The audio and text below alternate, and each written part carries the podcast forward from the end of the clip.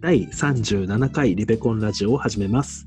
私の名前はひさこんと言います。新宿で月一度開催されている新宿読書会を主催しているフリーのエンジニアです。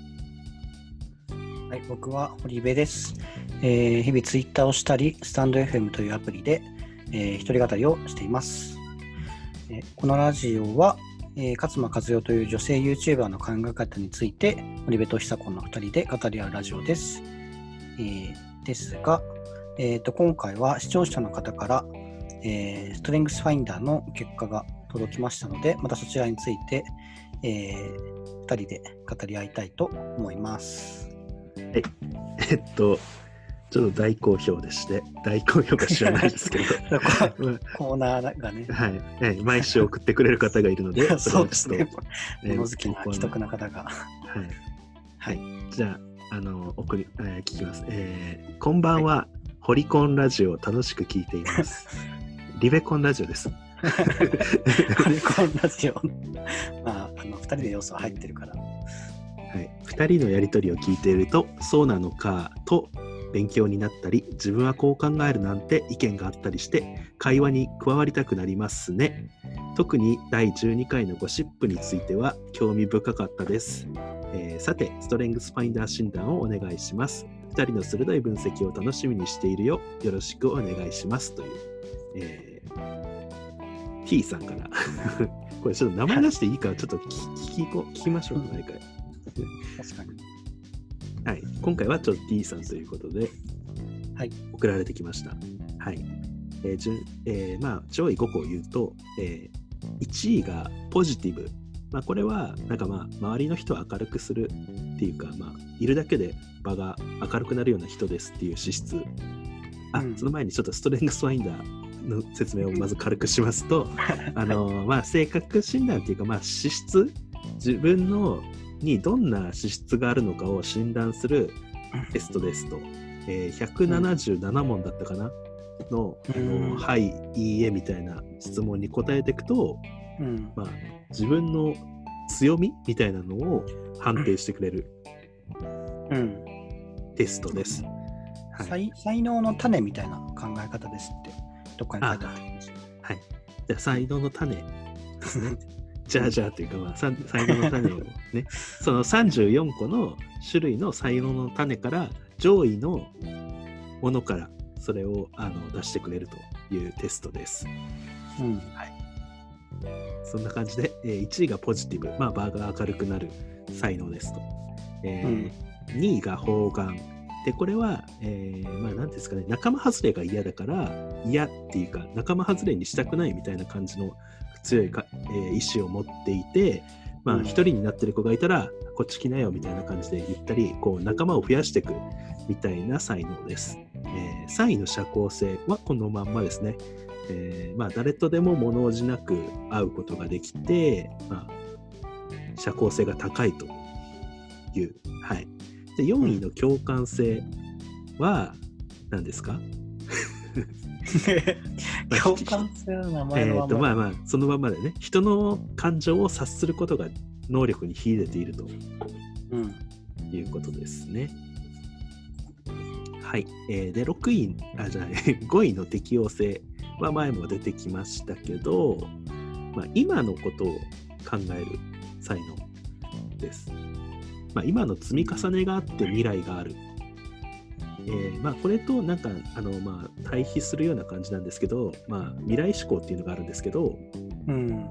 未来思考は未来のことを考えすぎていて現在が手薄になる感じで適応性は今のことを考えすぎていて未来まで思考が回らないみたいな感じの、まあ、対比するような考え方かなって思ってます、うん。まあ、この人はだから今を大事にしてる、まあ、どっちがいいとかどっちが悪いとかじゃなくて、まあ、そういう考え方そうだね。まあ、それでそこに対しての柔軟性も高いっていうのが、まあ、適応性はいそうですねなんですね。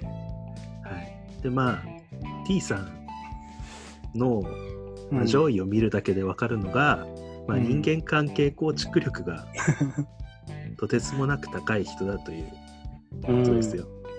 そうですね。ポジティブが一番上に来てるってすごいよね。なんか太陽みたいな。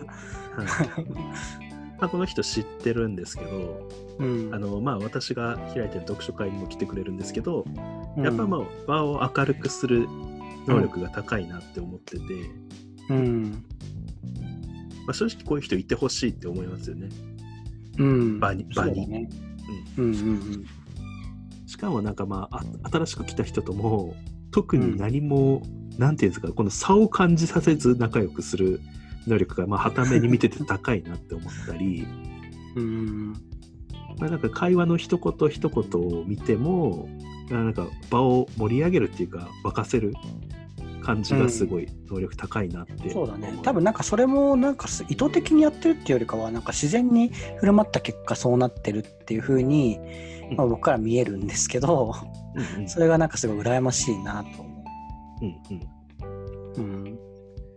そうですねそう。だまさに社交性とかですよね。まあ、あと適応性もだから合わさって、社交性と適応性があるってすごいですね。どこでも大丈夫じゃん。そうだね。うん。はい。で確か、えー教育系のお仕事うん。をされていたと思うんですけども、まあそうですね。それにもなんか向いてそうなあの感じがあるよね。まあ、獣医そうの、まあ、成長促促進っていうのがあるんですけど、まあ、獣医の成長促進は、まあ、人を育てるっていうか、まあ、人の成長を楽しみにできるみたいな。うん、まさに。はい。うん、はい確かにこのなんか上位10個の中に、うん。そのまあ、4つのカテゴリーの中の人間構築力に当てはまるものがうん6つうんうん。ぐらい入ってるからだからもうなんかそういう 星のもとに生まれた人ですよね。そうね。うん、人間関係をそうそうチームをうん。あの結束させる団結させるのに、力強い人。感じですね。うん。うんだから 何がだから逆に悪い部分を 悪い部分ね、確かにね、まあ。でも下の方で見るとあれなはい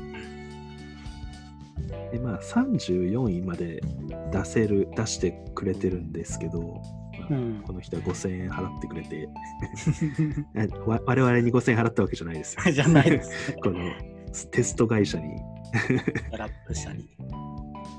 何が低いのかな？逆にって思って一番低いのはでも、達成欲？そうだね。達成欲は、てか私も達成欲34位なんだけど、あ、そうなんだ。あ、そうだ、そうだったっけ。うん。まあなんかコツコツ頑張るみたいなうん。能力。なんか、そうだね。あと、ちょっと思ったのは、なんかやっぱ人の、た人が達成することは、を喜びだけど、なんか自分が達成するっていうよりも、だから、その、人の方にフォーカスがいってる、なんか意識が強いのかなとか思ったりした。うんうんうん。なるほどね。そうあとは成長作品とか入ってるし。ううんん。だからあの32位、33位に、まあ、回復思考、個別化っていうのがあるんですけど、回復思考っていうのは逆に、えー最上思考の逆みたいな感じで、えーうん悪い部分を直そうっていうところああ、はいはいはい。なんか最上思考っていうのはよく言えばいい部分を伸ばしていきたいっていう考え方なんですけど、うんまあ、。回復思考まあそれってなんかまあ逆にこの悪い部分は無視しようみたいな考え方でもあるというしなんかまあうん。なんていうんですかこの悪い部分をに目を向けれないみたいなうん。まあ個別化も低いのでまあなんか個人の悪いところにもしかしたら目が向けれてないのかもしれないなと思う。ああ、でも確かに僕、さっきその読書会、あやっぱ僕も知ってる人なんで、ですけど、その読書会ですごい印象的だったのが、あの、あんまり普段ミステリーとかを読まれないらしいんですけど、ミステリーをみんなで読もうっていう会があった時に、まあ、ミステリーだから当然人は死ぬじゃないですか。うんでその人、亡くなった人にとかその殺した人に対してなんかなんでこんなひどいことをするのかあの 許せないって言ってあのなるほど。結構本気で怒っていらっしゃって なんかしかもその2ヶ月ぐらい怒ってたんですよね。なるほど。そうそうそうだからなんかそこ面白いなと思いましたなんかそこもなんかなんか関連してるのかなって今聞いてて思った。だからもしかすると、まあ、うんなんて言うんだろう、まあ、例えば教育関係だとしたらうん。なんかどうしてもこううまくいかない子がいるとするじゃないですか、うん。その子をどうするかにすごい悩んじゃうのかなって思った。ん ですよ。うーん。あそっか。だから個別化っていうのが下の方にあるってことはチームを盛り上げるっていうのは、あれだけどその一人なんかなんだろう。とあるえなんか難しい一人みたいなのがいた時チームから、うん、まあアドラー心理学的に言うと、チ チームからこうは、うん。こうはなんか自ら離れるなんか無力の証明とかそういう感じのこと言われるけど、うん。離れる人に対して、うん。まあ、そその人的にはその離れることに拒絶することによって自分を主張してるんだけどうん。まあその主張をうん。に対してどうしていいかわからなくなっちゃうのかなっていう風な勝手な想像をしました。うーん。はいはい。まあでもこれを見る限りはね、普段のご本人は分かりませんけど。ももしかしたらそういう問題児に手を焼いてるかもしれないですね。うっていう勝手な想像。これこれね、ちょっと次回 人この人を呼んで、あそうですね、うん答え合わせをしようかなって思う。思いますけど公平性とか。でもなんか戦略性がでも高いのは僕はすごい意外だなと思ったんで、まあ、結構でも戦略性があるとその複雑に複数ある選択肢の中からなんか一番適切なものうん。を選ぶ力っていうことだったと思うんでなんか結構これがあると、まあ、そこの中でもなんかいい選択を出たりするのかなとか。うんうん。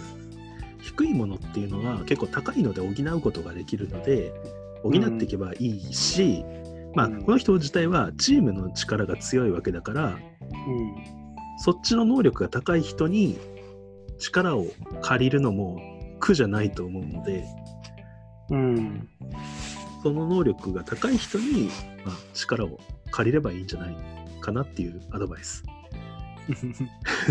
そうですね。うんまあ、そのためには、ちょっとやっぱり仲間チームにストレングスファインダーをやってもらうっていうのが一番でかいかなって思うんだけど。まあそうね。まあなんか知りたいっていうのもあるしね。なんか知れた方がお互い、なんか動きやすくなるというか、うん意思疎通がスムーズになる気はしますね。